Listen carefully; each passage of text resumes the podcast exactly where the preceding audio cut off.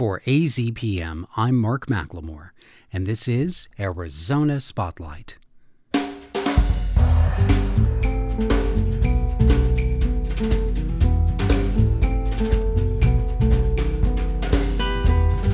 Coming up, I'll talk with Ari Shapiro about his upcoming appearance in Tucson, singing and dancing with his stage partner Alan Cumming.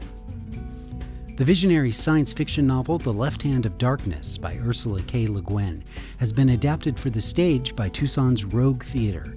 Listen to a discussion about the play's themes of gender, race, and difficult relationships. Critically acclaimed author Luis Alberto Urrea shares some happy memories of his friendship with Ursula K. Le Guin. And Stories That Soar shares a tale about the emotions a second grader faces during a surprise spelling test. Those stories are next on Arizona Spotlight.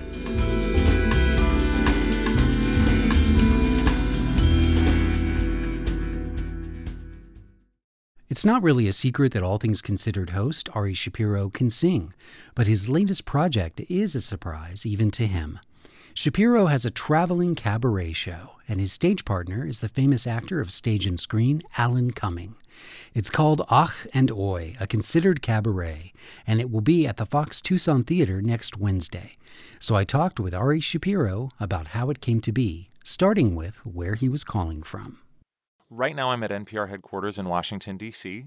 Um, it's a pretty good snapshot of the various components that make up my life because today I'm hosting All Things Considered. Yeah. Last night I was on stage with the band Pink Martini, mm-hmm. and this weekend I'm going to be performing with Alan Cumming. Yeah, well, you know, I think our listeners think of NPR headquarters as being like Epcot Center. you know, like with lots ge- of different worlds. Yeah, geodesic dome and monorails and all that business. So you well, know, you know, there is kind of like weekend edition and the arts desk and the newscast unit. So the tiny desk, of course, to a certain extent, I guess the comparison is apt. Do you ever drop by the tiny desk to hang out? Oh, of course. It's one of the best perks of working here in the building is that you get to see these amazing artists, some you've heard of and some you haven't, and some you will soon know very well, um, in these really intimate settings.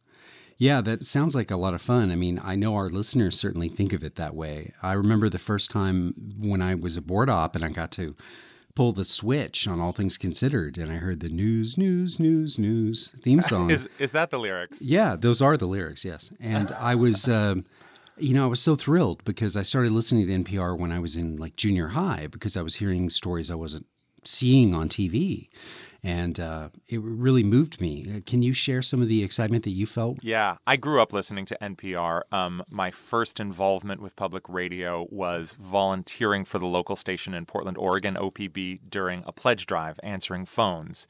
And when I started at NPR as an intern to Nina Totenberg, we were in a different building than we are now. And the lobby had headshots of all of the on air hosts, reporters, and whatnot. And I just remember standing in the lobby and thinking again and again, that's what that person looks like.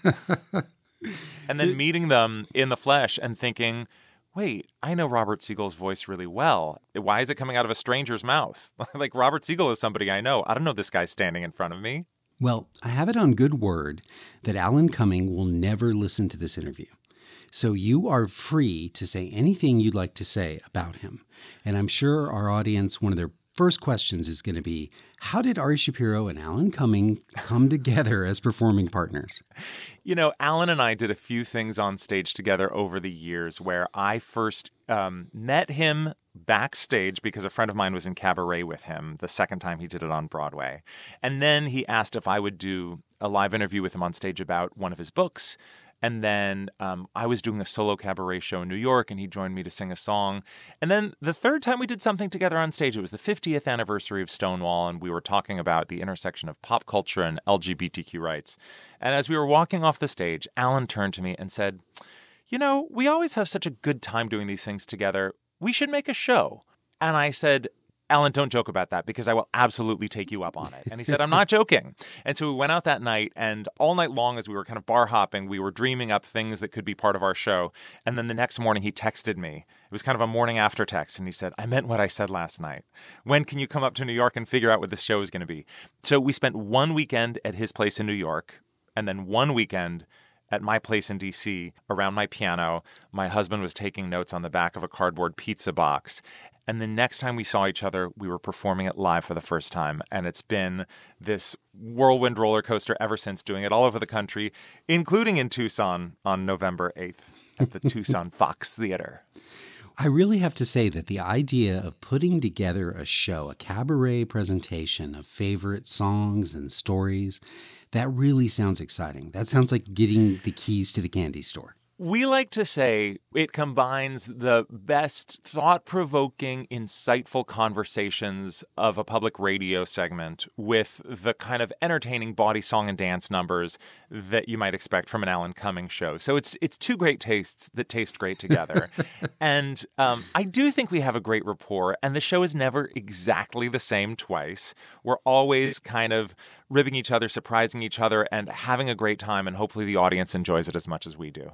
I wonder, like, okay, we know we've got singing and we've got storytelling. Is there fire eating, balloon animals? Like, uh, how many? Different... Not yet, but okay. as I said, the show is slightly different every night. So who knows? Maybe in Tucson, we will be fire eating for the first time.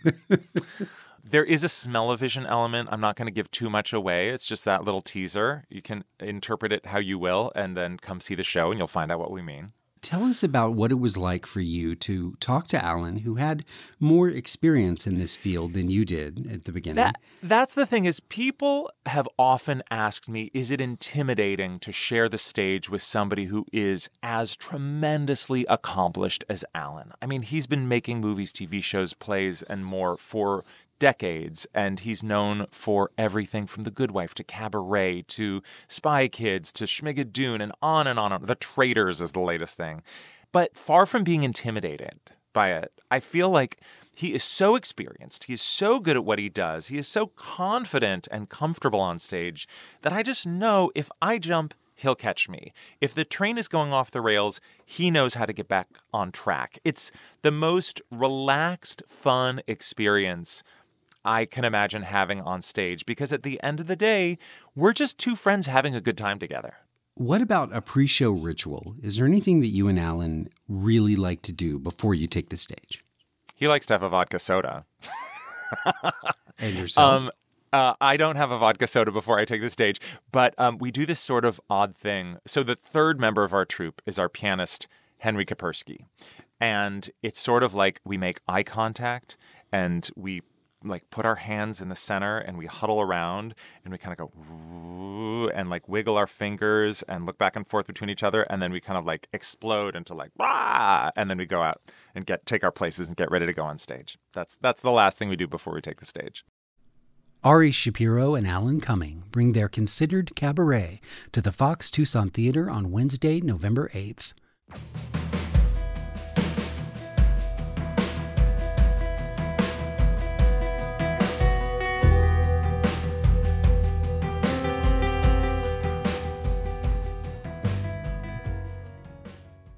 In 1969, fantasy and science fiction author Ursula K. Le Guin wrote a groundbreaking novel called The Left Hand of Darkness.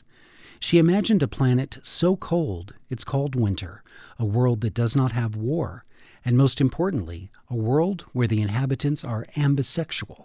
They have no fixed gender, but instead shift between male and female aspects at regular times in their life cycle. Into this world comes a stranger named Genly Ai, a human male who is an emissary from a collection of worlds at least 17 years away if you're traveling close to light speed.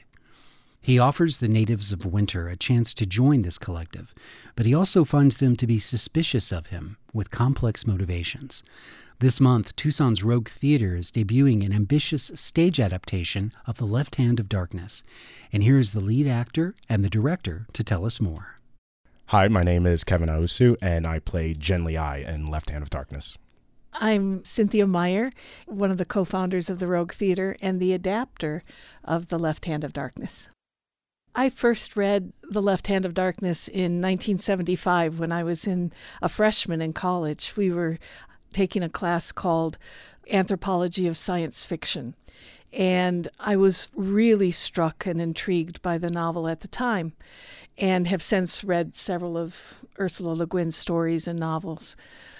And with the current discussion about gender fluidity, I was reminded of the novel and went back and reread it and said, Yes, we can put this on the stage, and I'd love to do the adaptation for it.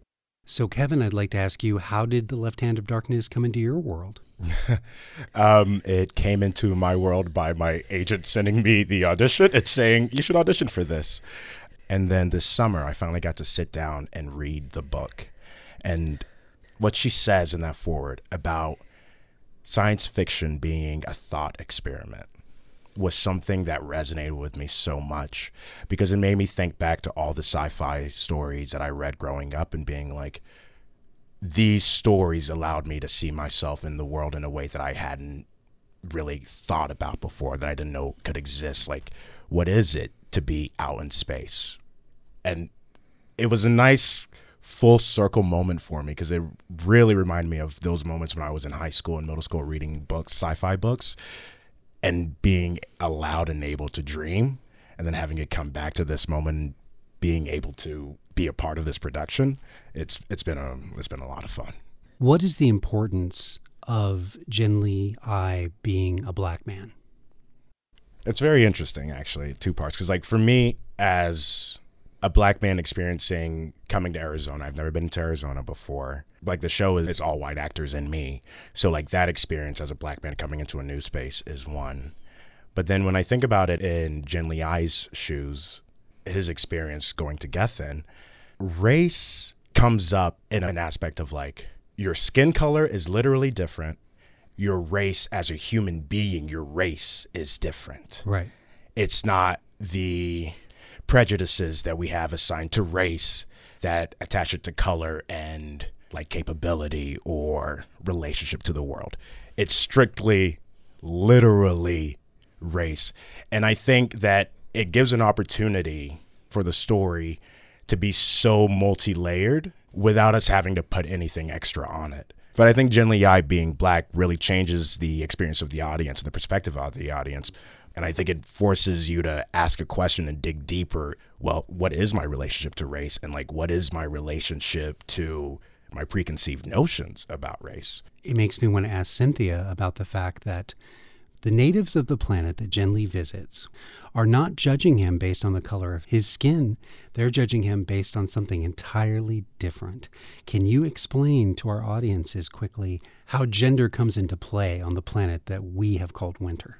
The planet is peopled by individuals who are neither male nor female. As the book says, they are neither and both. Once a month, they go into a cycle called Kemmer, in which they become one sex or the other. They become male or female in order to mate so what happens is that you have people on on the planet who are uh, fathers of some children and mothers of other children. And so when Lee I comes to the planet, the thing that's most interesting to the people of the planet about Lee I is that he's permanently male. Sometimes he's called a pervert. Sometimes he's looked at as just a really strange alien because of his permanent gender. There's an interesting moment where Genly asks another character if they have children, and the person responds, I have sired three, but borne none. Mm-hmm. So, Kevin, how would you describe the nature of the central relationship in The Left Hand of Darkness? What is that relationship? Um, I'd say the central relationship is between Genly Ai and Estraven. Um, so when we first started the rehearsal process, I jokingly said it was a um, buddy like road trip movie, uh, buddy road trip experience. Uh-huh. What is it when two people who don't see each other as alike, don't see each other as the same. Genly thinks that the differences are more important than the similarities and coming together what is that experience of two people going on that journey together and eventually having to come together, especially if they're alone and they can only rely on the, on each other. Often in the book, which surprised me because it was written by a feminist author, the female aspects of the characters are identified when they are being dishonest or manipulative. Then Le Guin says the character was acting female. What do you have to say about that aspect of the play, Cindy? Um, how the the dual nature of the natives of Winter Gethen is brought to life. There is an assumption that in in the novel, and I think in Le Guin's writing of, of the time, that the neutral is male. Um, she uses the pronouns he and him in the novel to describe the people of Gethen who are neither he nor she's. Um, so it definitely has that bias in it, but the the feminine qualities that she identifies in the novel of deception or not being trustworthy are really what Genly Ai sees. It speaks to Genly Ai's um, sexism, which I think she purposefully does with the novel. She she brings in a straight black male, somewhat sexist protagonist, and through the course of the novel, he comes to understand uh, gender fluidity in a way that he doesn't initially, and and in fact, it's it's him that identifies those feminine qualities of dishonesty and lack of trust and so on. Obviously, this is a very dense book, Cynthia. So, in adapting it, what was your barometer to measure what you felt needed to be in the play to communicate the story? I think the essential message of the novel is what it means to be the other. The novel sort of turns that on its head by having um, the other be us, people who are gendered beings. And so, in choosing what elements from the book to include, what scenes from the book to include, I tried to stay focused on that theme. The journey that Genly Ai goes on is really uh, important of going from being this person who's there to do his job and get people to join the Ekumen to the kind of personal transformation that happens. Mm-hmm. And there's there's actually a, a monologue that Genly Ai has that I I thought might be interesting to include in the interview uh, that kind of speaks to that change that happens in him. It seemed to me, and I think to Estraven, that it was from this sexual tension that friendship between us arose.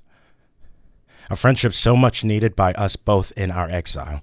It might as well be called now as later love. But it was from the difference between us, not from the likeness, but from the difference that that love came. And it was itself the bridge across what divided us. For us to meet sexually would be for us to meet once more as aliens we had touched in the only way we could touch. We left it at that. I do not know if we were right. We slept. In the morning, it was all to do over. We did it over for 50 days.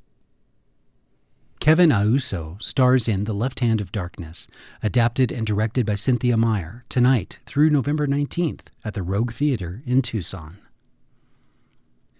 At the very beginning of his award winning literary career, which includes works like Nobody's Son, The Hummingbird's Daughter, and House of Broken Angels, author Luis Alberto Urrea got to meet one of his writing heroes, Ursula K. Le Guin. Next, Urrea shares how they began as mentor and student and became lifelong friends. I was a fan. I was in college. It was 1977.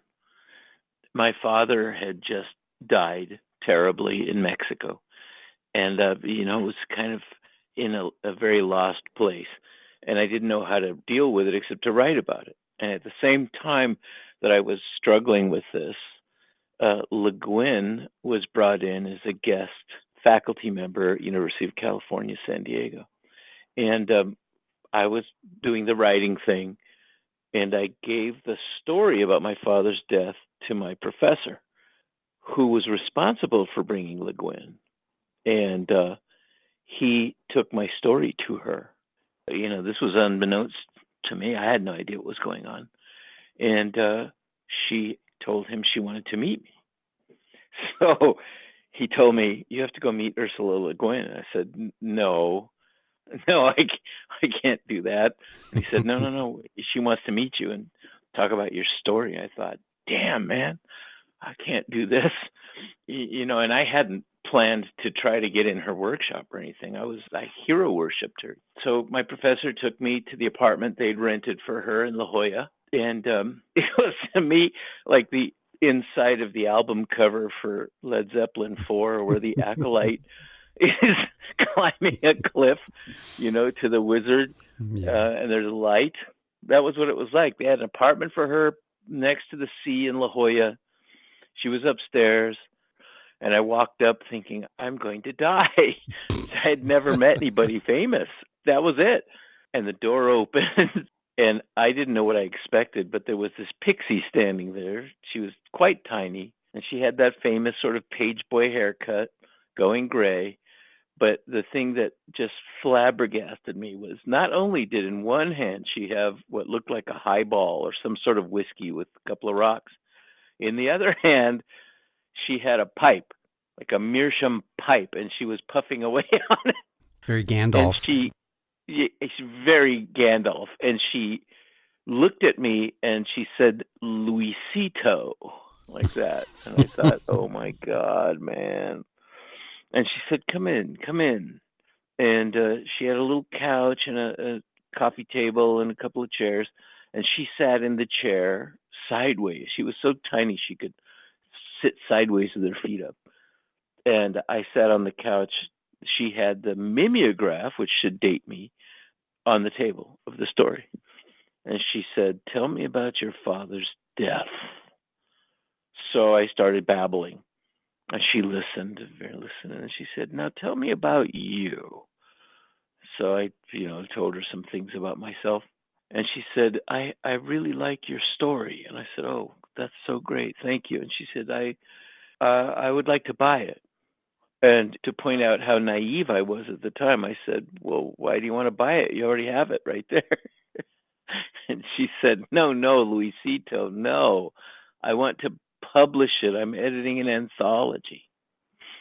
And I thought, Are you serious? And uh, so that's how our relationship began. She was straight up, always funny, always caring, but tough. And so she decided to raise me up into being a professional writer. Let's back up just a little bit because you used the term fan and you even said hero worship regarding yes. how you felt about her. Explain yes. to our listeners, people who have maybe never read an Ursula Le Guin book, what uh-huh. it was about her writing style and her authorship that captured you. I was a science fiction and fantasy fiend as a young guy. Something in her work, which I re- I found out later, was you know, I think what I was responding to was she was a Taoist. She she had a strong sense of of the Tao, and you know she was from an anthropological family, so she had all these interests that I had and shared, and I had several Asian faculty members at the time, and I felt like I was some kind of brilliant literary detective finding these themes coming through her work.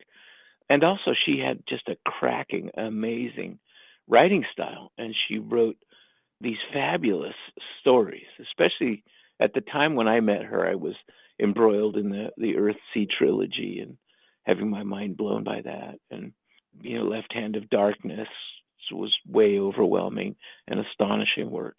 Mm. So for me, she was in a, a very small, I would say, society of authors that made me insane, and that was Harlan Ellison, Ray Bradbury herself, some of the young guy kind of writers from the time, Vonnegut, of course, and Richard Brautigan, and all, all these sort of fanciful writers that would dare to to break a mold and and go elsewhere. So she transported me um, in so many ways, but she was also personally the most amazing, delightful, hilarious person we would often, rather than write to each other, just send each other little blank postcards with cartoons we had drawn. You know, we spent a lot of time in that semester when she was at the school. We'd walk around, and she's the one who told me, uh, now it's time for you to be a feminist. it's 1977. I was like, really? How do I do that? And she said, well, for the rest of your career, you will take women's literature courses which was, you know, fantastic guidance from her. Yeah. Um, and uh, on a trivial note, I got to take her on a date to the first time she saw Star Wars. Imagine that. And she was sitting sideways in her seat, you know, leaning into me and correcting the science errors. I will never forget, you know, when they jump into hyperspace, she'd say, you know, those stars should be turning blue. And then when they'd slow down, she'd say, that should be turning red. But she laughed and hooted like everyone else. But I'll never forget at the very end, you know, the big, the big ending with everybody cheering and all that. And uh, she leaned over to me and she said, Luisito, this is terrible. It's like some high school graduation. Ursula, you you rock. You're incredible. She was always delightful, you know, and I think at a time, I mean, I just lost my dad. I was, you know, about to graduate. I didn't know what was going to happen to me. And, uh, you know, she opened the path of my lifelong dream. Ursula K. Le Guin died in 2018 at the age of 88. Her obituary in the New York Times had the quote The writer's pleasant duty is to ply the reader's imagination with the best and purest nourishment that it can absorb. Her friend and my guest was Luis Alberto Urrea. His latest novel is called Goodnight, Irene. The Tucson nonprofit Literacy Connects sponsors a professional group of performers and musicians called Stories That Soar. Their mission is to help young writers realize the potential of bringing their stories to life for the stage, video, and radio. This week, we'll hear from Mackenzie, a second grader from Robison Elementary, who wrote a simple story on the back of a spelling test that all of us can relate to.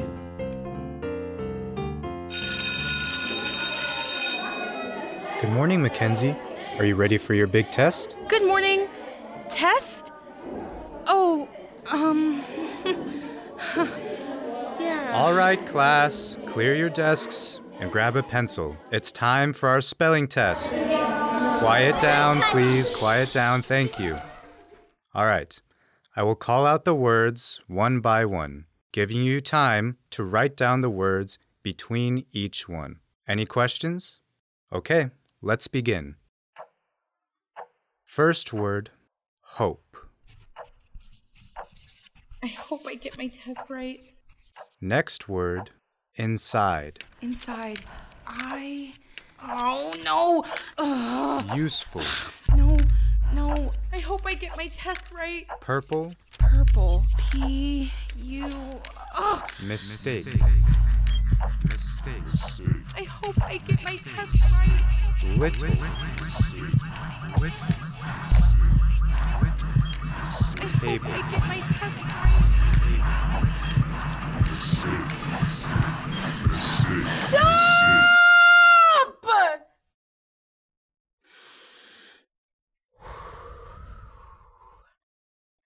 I got this. Baseball. Okay, everyone, turn in your tests. Mackenzie, Yeah? great job. You got them all right. Really? I got this. Oh, that's awesome. I did it. Yeah. I've got this. The end. That was The Spelling Test, written by Mackenzie, a second grader at Robison Elementary. Go Roadrunners. Aspiring student age writers can submit their stories to the Magic Box Story Portal now at literacyconnects.org and listen for more Stories That Soar every month on Arizona Spotlight. Thank you for listening. This show is a production of AZPM. The music is by Calexico. The production engineer is Jim Blackwood. The assistant producer is Leah Britton. I'm producer and host Mark McLemore. Arizona Public Media's original programming is made possible in part by the Community Service Grant from the Corporation for Public Broadcasting.